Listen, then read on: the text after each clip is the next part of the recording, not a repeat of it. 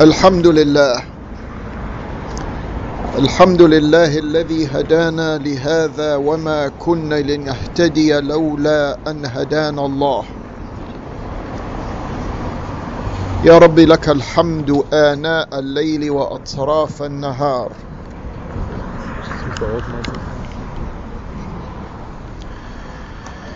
وأشهد أن لا إله إلا الله وحده لا شريك له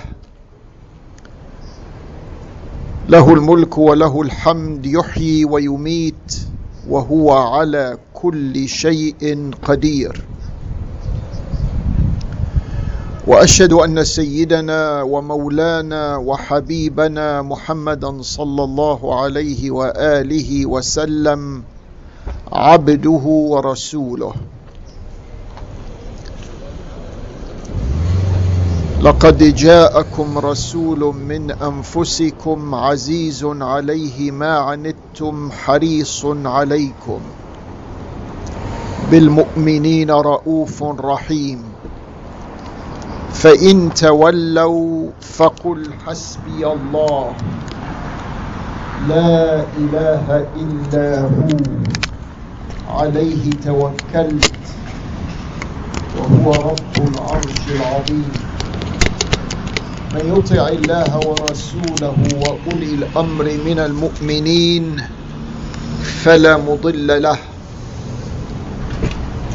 ومن يعص الله ورسوله وأولي الأمر من المؤمنين فلا هادي له.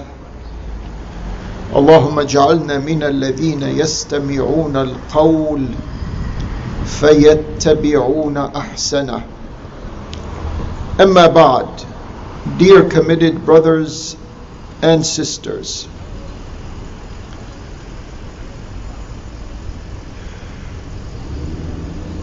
Allah subhanahu wa ta'ala says, وإذا أردنا أن نهلك قرية أمرنا متر فيها أمرنا متر فيها ففسقوا فيها فحق عليها القول فدمرناها تدميرا We visit this ayah from time to time. It's an ayah from Surah Al-Isra and it speaks about the rise and fall of empires and civilizations and power structures. These precious words from Allah وَإِذَا أَرَدْنَا أَن نُهْلِكَ قَرْيَةً If we, Allah Jalla Sha'nuhu is speaking, if we want to destroy a social unit, we give the decision making role in that social unit to its wealthy class. That's the qira'ah أمرنا مترفيها which means جعلنا مترفيها أمراءها We have made its wealthy class its ruling class. This is the first sure sign that that society is going to collapse. وإذا أردنا أن نهلك قرية أمرنا مترفيها Okay, now we have the combination of the ruling class with the wealthy class. What happens after that? فَفَسَقُوا فِيهَا What results in that is they cause a degeneration, a degeneracy of that particular society. The society begins to come apart.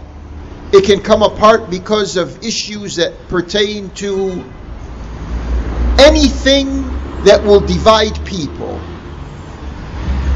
If race divides people, that becomes one element of the disintegration. If it's an, eth- uh, an issue of ethnicity, then that becomes another issue. If an issue, if it's an issue of gender, then that is added onto the list. Whatever issues there are in society, the polarization between the rich and the poor, the few that are very rich are on one extreme, and the many who are very poor are on the other side or the other extreme. This is what happens in societies that the ultimate decision makers are the most wealthy in that society. Allah tells us, Allah is giving, giving us this valuable information so that we can look around and see what is happening to us especially if we are located inside such a social reality, as is the case here, as is the case. This is the case in America. It is the case in Arabia, and it is, is the case in other places, but these are the two places that immediately concern us. This is where we live here in America, and our, our faith was born in Arabia. So in these two places, this ayah is spot on. Now, the issues of division, we've we've dealt with the dynamics of why Muslims are divided.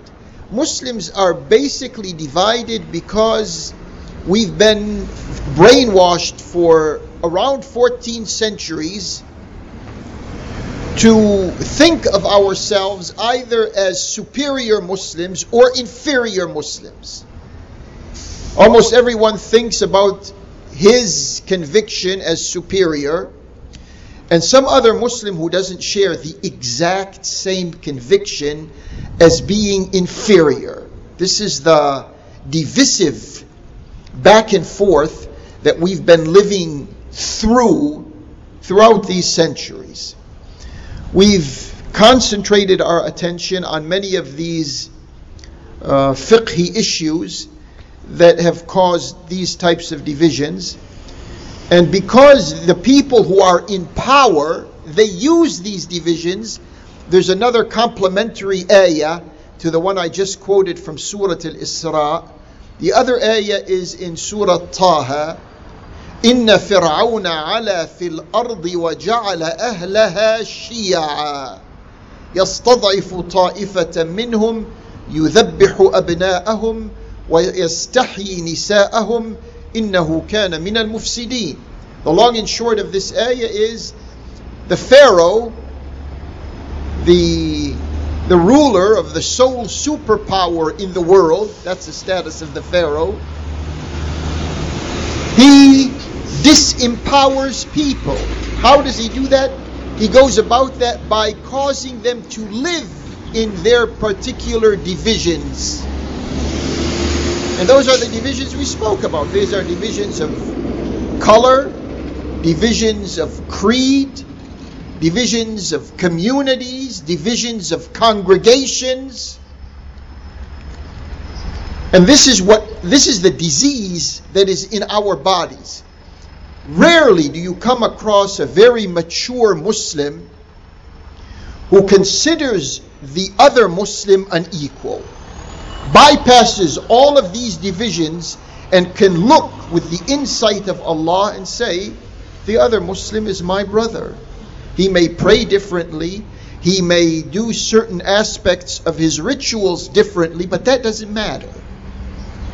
That state of maturity unfortunately, is not prevalent among we the Muslims. And therefore, to cure our internal selves, we have to sweep away these divisions. And we can only do that by concentrating our minds on them. And so, this khutbah is yet another contribution to concentrating our minds on what sh- what is permissible among us, but should not divide us, should not put distance between us. That's what we have to do. So let's take a, uh, an example. It's easier to look at historical issues. Let's take yet another example of what happened in our early history. Uthman, the third successor to the Muslims, meaning the third successor to the Prophet as leader of the Muslims, he went on the Hajj. When, uh, the Muslim seat of power was in Al Medina. And you go to Hajj, you go to Mecca. So he went from Al Medina to Mecca. when he went there, of course, we we still living at a time when the political leader was the religious leader. There was no schism between the two. So at Mina, in the Hajj, when you go to Hajj, the Prophet of Allah, may Allah's peace and blessings be upon him, and the, the two successors before Uthman, Abu Bakr and Umar, when they led the prayers, they led the prayers of Al-Dhuhr and Al-Asr qasran wa jam'an. They abbreviated their salah instead of the four rakahs, they made them two. Al-Dhuhr was two rakahs, Al-Asr was two rakahs, and they combined them. They prayed them at the same time. Now Uthman comes to the Hajj and he leads the Muslims in prayers and he prays Al-Dhuhr four rakahs and he prays Al-Asr four rakahs. That's a departure from what the Prophet did. So let's say something like that happens in our world. Some Muslims pray two rakat for each al-dhuhr and al-asr and they pray them combined. The others pray four instead of two rakats they pray four. What are we going to do here? We're going to divide ourselves. We're going to accuse ourselves. We're going to generate bad feelings about this. Now, for your information, this is the explanation that was given to Uthman for him doing this. Why did he do this? This explanation is going to generate a question mark, which I will skip. But I'm going to give you the explanation. When Uthman went from Al Medina to Mecca, he got married.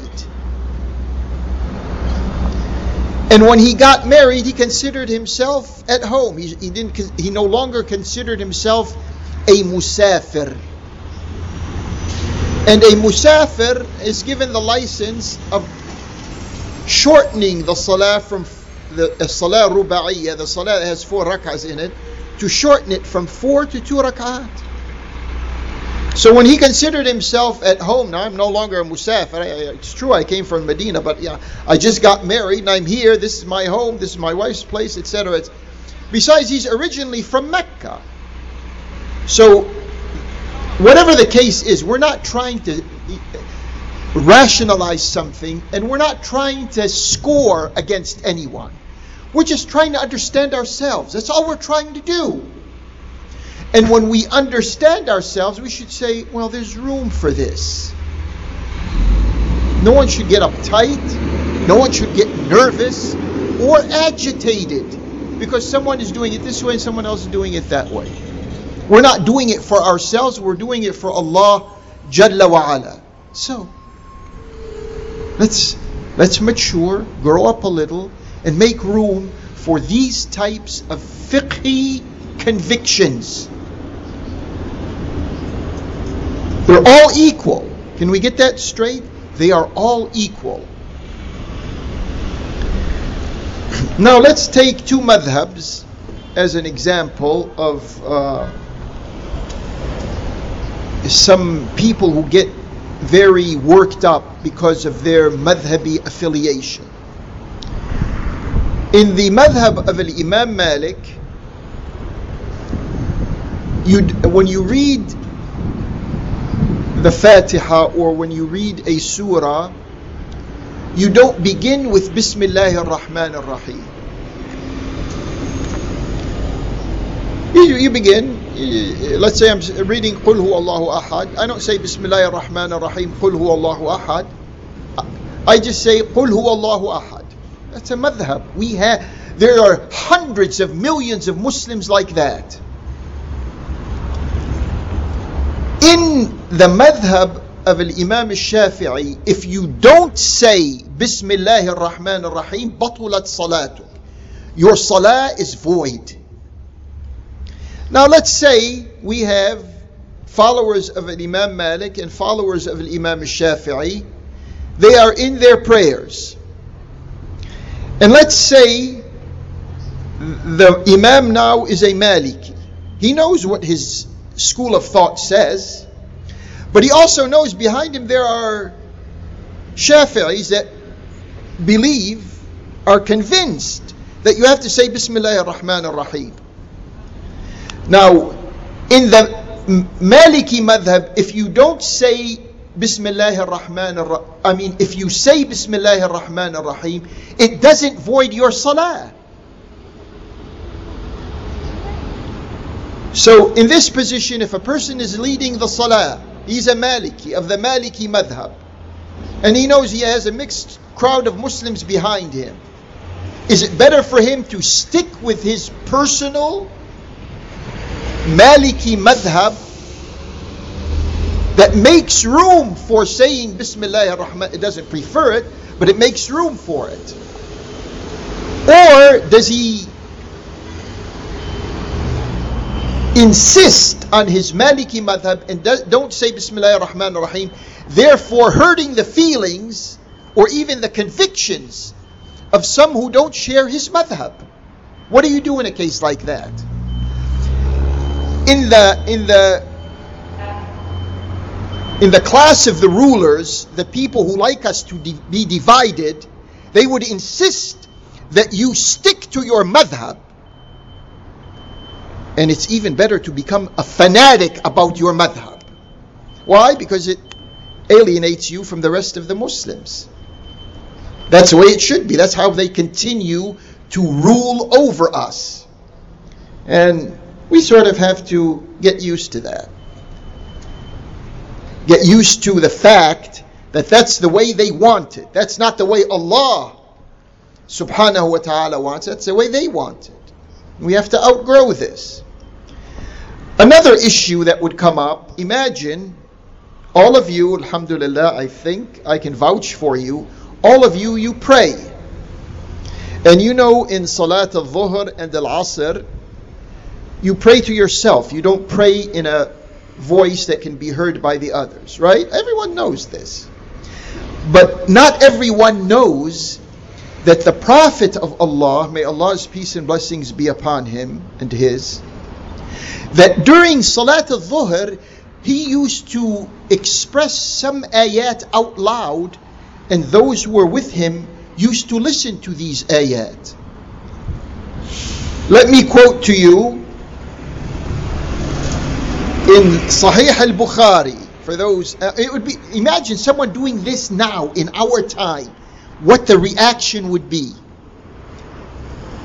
But this is the this is the piece of information that those who have power and wealth, this type of piece of this type of information, they will not feel comfortable if it becomes common knowledge. It says in the first two rak'ahs of Salat al-Dhuhr, in which you read Surah al-Fatiha and another surah with it, كان يسمعنا الآية أحيانا The narrator said he would have us listen to the ayah sometimes. Meaning we could hear him reading these ayat sometime. From another source, to make the same point from another book of hadith, and this one is in An-Nasa'i via Al-Bara ibn Azib. This is what it says. كنا نصلي خلف النبي الظهر. We used to pray behind the Prophet صلاة الظهر. ونسمع منه الآية بعد الآية. And we would hear him recite one ayah after the next. from Surah Luqman and from Surah Al-Dhariyat. They were specific. They, they, they, they knew the ayat that he was reciting because they heard it very clear. وكان صلى الله عليه وسلم يفعل ذلك أحيانا لبيان أن ذلك جائز. The Prophet used to do this from time to time to show that it is permissible. Now you've prayed, I'm sure, Alhamdulillah, you have some year, many years of experience in your life. You've been around, you've been a ma'moom, and there's an imam leading the prayer. When did you hear any imam express some ayat, vocalize some ayat in Salat al-Dhuhr or Salat al-Asr after reading Surah Al-Fatiha? When was the last time you heard that? When was the last time you experienced that?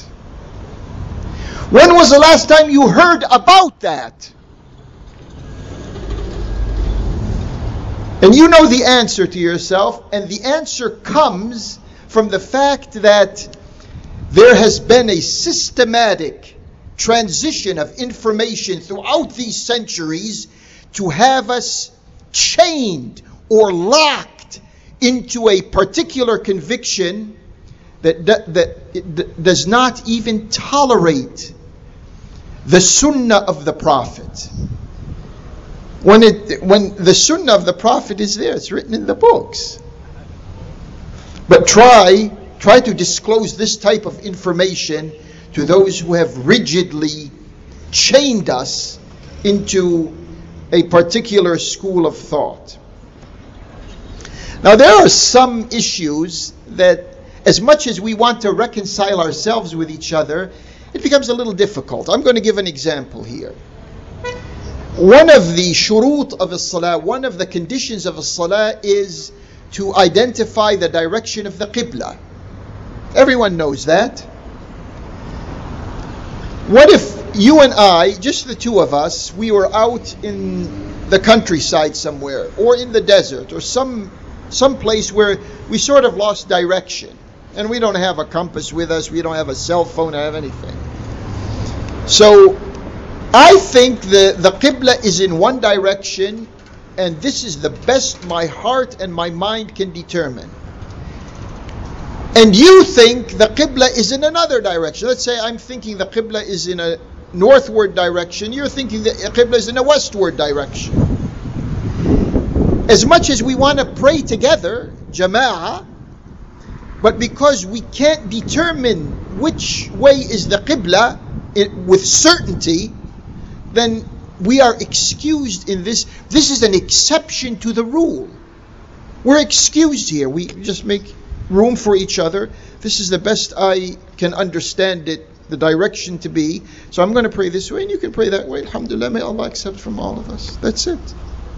Anything, anything divisive about this? Anything that will generate bad feelings or misunderstandings? Nothing at all.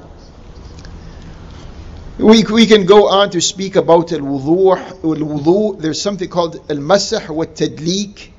You know, some Islamic schools of thought says say, I'm not going to go into specifics here, not to bring up that issue of divisiveness, but suffice it to say, some Islamic schools of thought say, when we, you wipe your head you have to wipe your whole head. And some of them said, no, a partial wiping would suffice. It's good enough. Likewise, when we perform our wudu, some schools of thought said when you put water on your, let's say, arm or your face, there's something called tadliq. You have to rub that water on. Others say no, it's enough, just the water to pass on. It's not necessary to rub all of your arm or your face, as long as the water covers it all. That suffices. Now, if someone is if someone agrees with one opinion and doesn't agree with the own opinion, but he sees the imam performing it in the way that he's not comfortable with, that means he doesn't pray behind that imam? Is that what it means? when you decide that that's what you're going to do, you've fallen into the trap of those who have the power and the wealth to divide you. That's what you've done. You've contributed to the division of the Muslims. When Allah says that we should be together, that we should be solidified, consolidated, and united. Another very small example. Let's say there's a bird dropping. There's a bird up there on the tree, and there's a, there's a cistern of water down here that out of which we make wudu, and there's a bird dropping that landed into that cistern of water, into that little pool of water. One fiqhi school of thought says you can't make, you can't, that water is no longer, uh, no longer qualifies to be water for wudu. The other one says no, it's no problem. So what do we do here? Once again, we make an issue that is going to divide us because of this.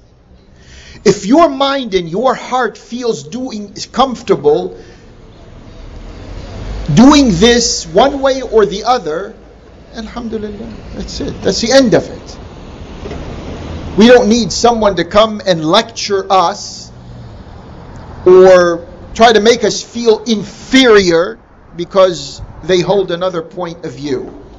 All of these are equally legitimate Islamic fiqhi judgments and decisions. All of them. We just we can't get that straight. We can't accept that much. They take away this instrument of division from those who have been dividing us all along. And then finally, I want to bring to your attention something that not many Muslims know. Even some Muslim scholars are not aware of this.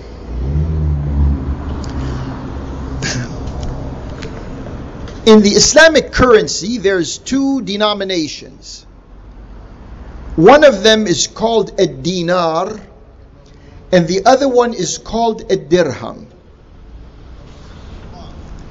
A dinar is made out of gold, a dirham is made out of silver. now, when you, you take a look at the books of fiqh,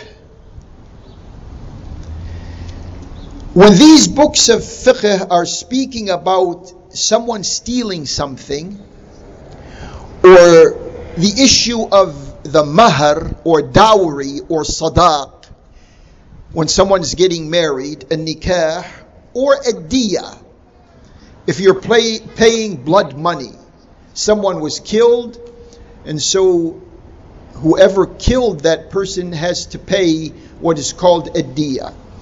In all of this literature that speak about a sariqa, a nikah, a diya, they speak about the dinar equals 12 dirhams. Okay, up until now it's fine. But then we go to two other issues when we speak about a zakah and al jizya all of a sudden the literature changes and it says one dinar equals 10 dirhams. Why not the consistency? No one has ever dealt with this issue up until, uh, uh, to the best of my limited human knowledge, I haven't come across anyone who could explain to us why, in some Islamic chapters that deal with السرقة النكاح and الدية a dinar is equal to 12 dirhams but when you come and speak about al jizya and the zakah the dinar equals 10 dirhams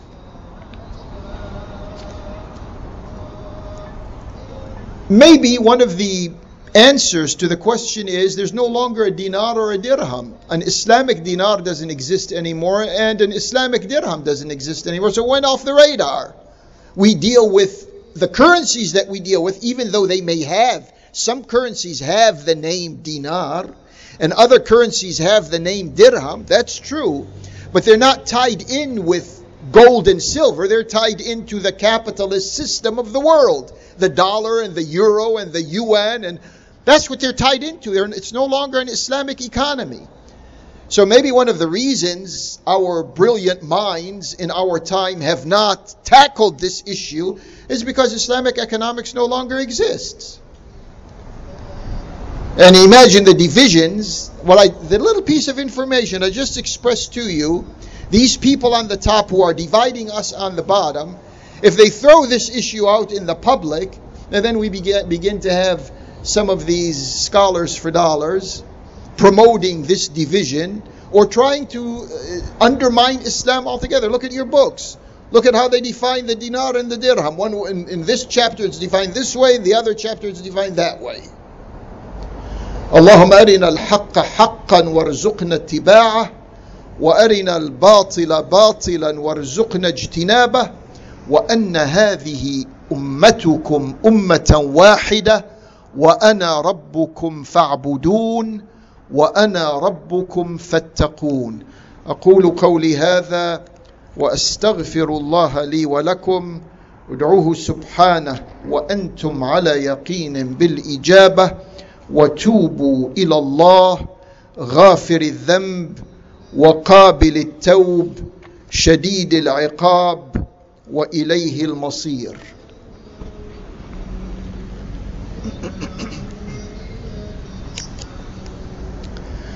الحمد لله بجميع المحامد على جميع النعم. وصلى الله وسلم على المبعوث خيرا ورحمة وهدى لكافة الأمم محمد النبي الأمي وعلى آله وصحبه وسلم. Dear committed Muslims on الصراط المستقيم.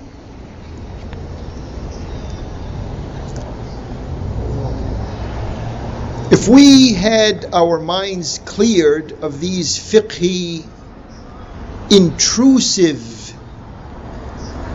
problematic issues, if we had our mind cleared on this, then we would elevate our thoughts and our feelings to deal with the real issues of life. Issues that are centered around justice, around equality, and eventually around peace. When you have justice and equality, peace is almost a given. But because they have us, the Muslims in this world, bogged down, sinking into these fiqhi, stereotypical impressions of the other, it, it becomes very difficult to open up these vital issues. But Alhamdulillah, we can say, at least for ourselves, we have cleared much of the fog and the smoke that has interfered with us having a clear vision of who we are and where we are going. One of the issues, as we have been living in the past over two weeks is this Saudi writer who was killed in a Saudi consulate in a Mus- on Muslim land. And obviously, I'm referring to Jamal Khashoggi, the Saudi consulate in Istanbul, in Turkey. This has been making the rounds all over the place. One of the things that seem to be absent from this news item, from whichever source you go to, is that is the timing of it coincidental? This country here, the United States, going to have by the reckoning of most observers, if not all of them, the most important election in its history. Come the first Tuesday in November, what? You make your calculations. Today is the 19th. That's 11 days and 6, about 17 days from now. It's going to be the most important election in the history of this country. Is the timing of this particular incident coincidental? That it takes place as the electorate here, and you know, the electorate here is not only deciding the future of this country, it's also de- deciding the future of many other countries in the world. And then all of a sudden we have this breaking news about this incident. The killing of one person overshadows the killing of populations. The 50,000 Muslims who are killed in Yemen, of course, 50,000 is just a guesstimate. No one really knows. Officialdom lost count at about 14,000, which was about two or three years ago. That's when they stopped counting. And during that time, there's been an escalation of these assaults and attacks on innocent 14 to 15 million people could starve to death. And why aren't the Muslims speaking about this all around the world? Why? Because they have us bickering and fussing and chattering about the fiqhi issues that I've just described are compared to what we're talking about issues of trivia. In comparison, I'm not saying they're not important issues, but in comparison, they are trivial. But that's where we are. In the real world, that's where we are. You can go to the masajid. You have the freedom to go around, and I encourage that. Go around to the other masajid. Listen to other khatibs and preachers and imams. The sermons, the khutbahs they give from the minbar. What are they talking about? When our blood is flowing, when our divisions are very deep, and look what they're saying, as if, you know, we live, they live, or the world is in one planet and they are in the other planet. There is, uh, in the middle of all of this, this, this what's called 2030 vision. The Saudi dictator who's the crown prince, has this grand scheme of turning Saudi Arabia into an economic marvel by the year 2030. Notice that he goes he doesn't go by the Islamic calendar. Just like the currency doesn't belong to an Islamic economy, the same way here the media doesn't belong to an Islamic principle. So he has this vision. One of, one of it is a $400 million contract with Hollywood. He's, uh, I, I guess it's coming this coming week. There's supposed to be an invest, an international investment conference in Saudi Arabia. They're, they're beginning to pull out the investors of the world, the financiers, the entrepreneurs. They're pulling out because one person was killed. They're not pulling out because war crimes have been committed by the Saudi regime against populations in their hundreds of millions in North Africa, in Asia, all over the place, in other parts of the world. Not concerned with that. They're concerned with one person who dies a few weeks before the major elections in the sole superpower of the world. That's what they're concerned with concerned with. In other words, they're concerned with money. Eh, that's what money has become their god. You know, once a statement was given by one of the he's referred to in, in the common literature as a Sufi.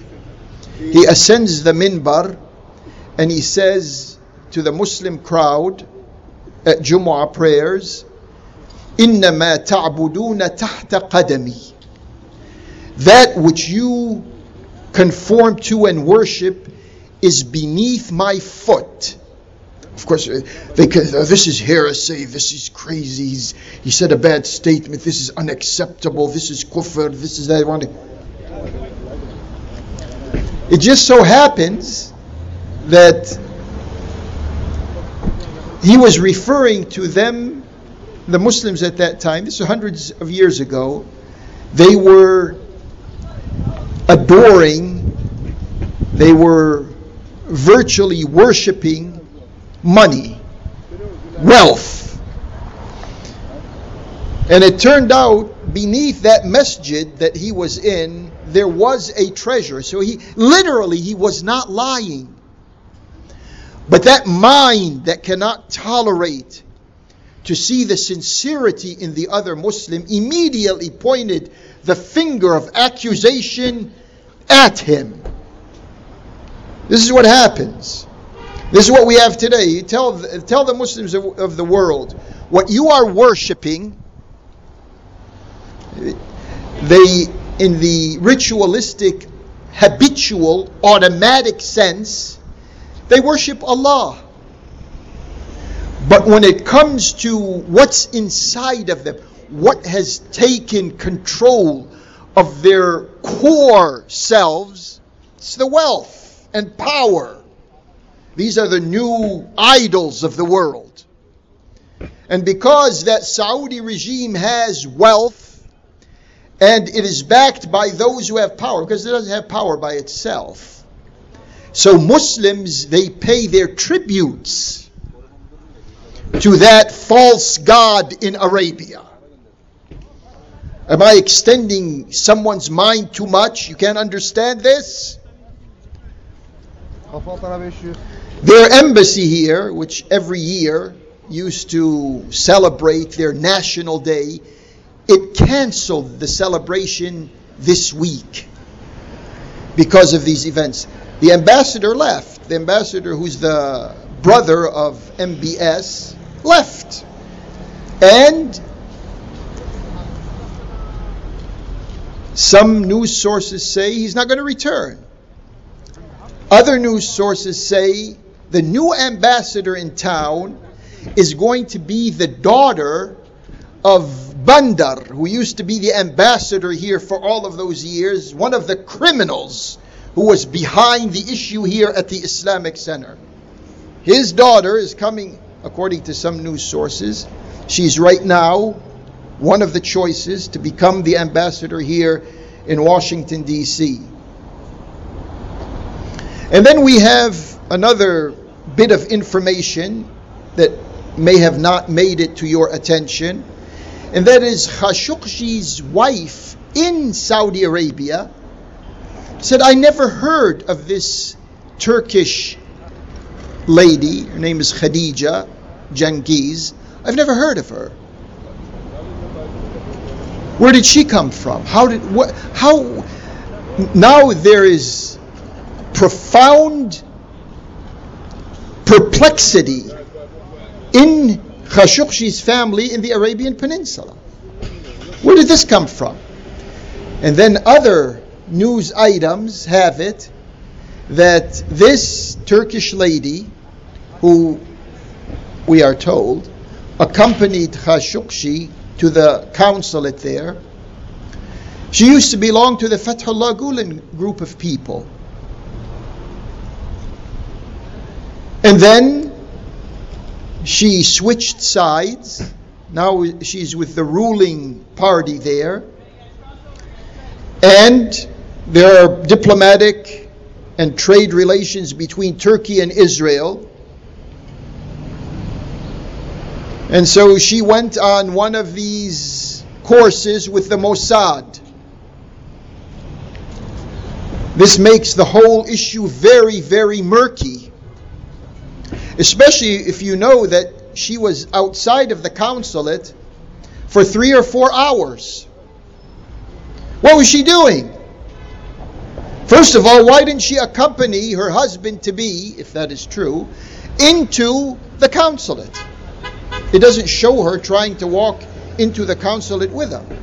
And then why did she wait between three or four hours to call the authorities that something's happening here?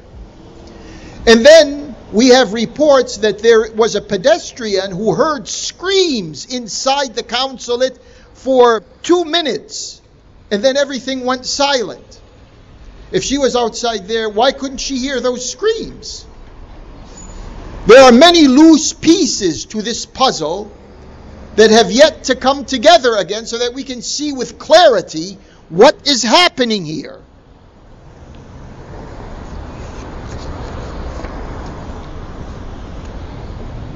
And then one of the 15 individuals, you know, there were 15 individuals who were there who, they, this news comes out of Turkey. They say that he was dismembered. They began by cutting off his fingers, then they cut off his limbs and the rest of his body. And then some reports said they put the body parts in boxes and then took some took them some places. Now the Turkish authorities are looking in three different places in the city where the body parts may have been either thrown into the water or buried beneath the surface. And then there's other reports said no, they eliminated that body by dissolving it in acid. This is done by those who say that they are the protectors of Mecca and Al Medina. These are Humat al Haramain al Sharifain who are involved in these crimes. And Muslims, you, I'm speaking to the Muslims who go and join the religious employees of that kingdom of evil. Which heart do you have in you to show that you are in a brotherhood with criminals? You want the rest of the Muslims to be enemies of each other, but you want to be brothers of criminals. That's where we are today. And then today, from the Haram in Mecca, as Sudais.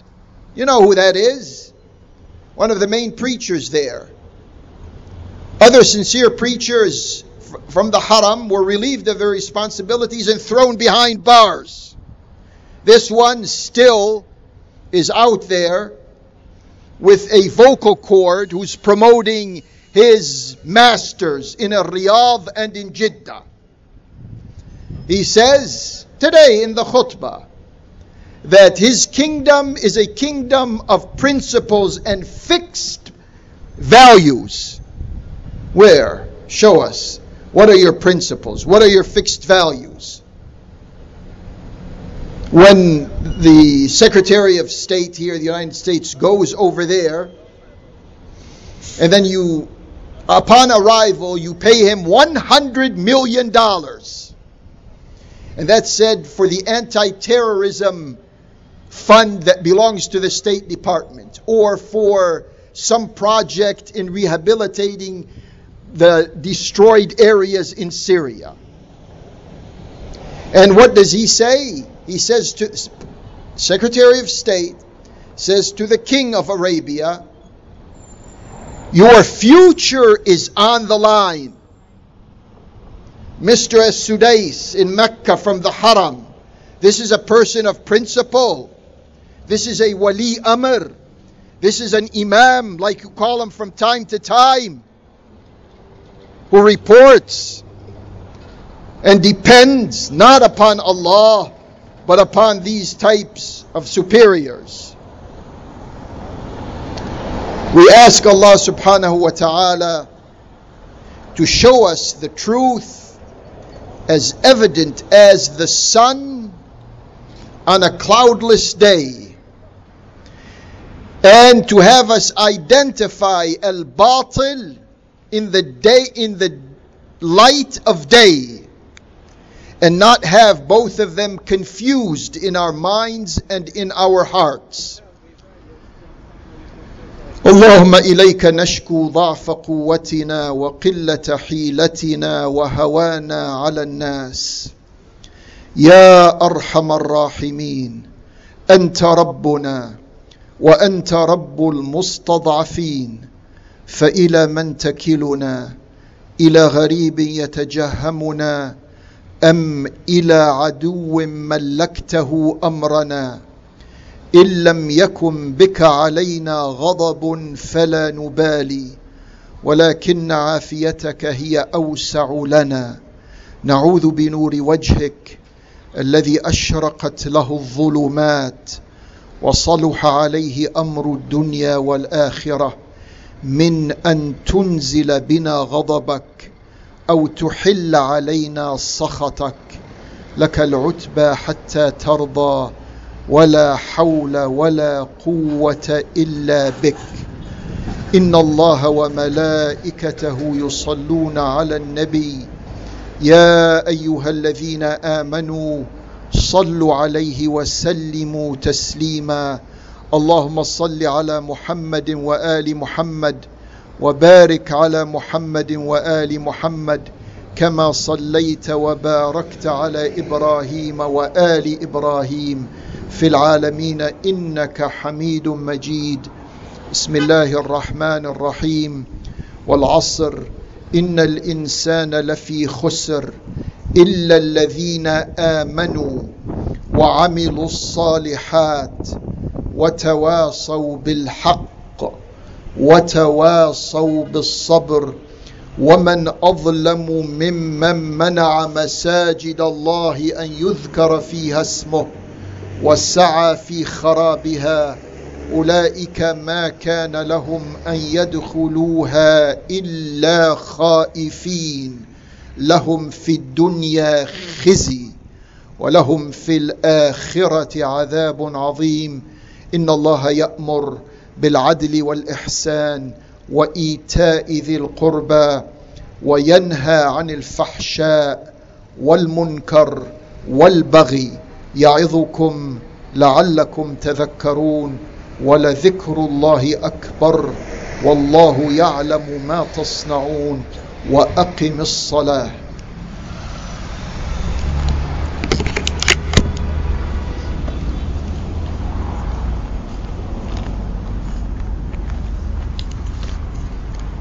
الله أكبر الله أكبر.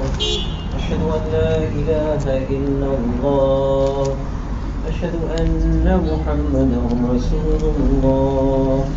حي على الصلاة حي على الفلاح. قد قامت الصلاة قد قامت الصلاة. الله أكبر الله أكبر. لا إله إلا الله.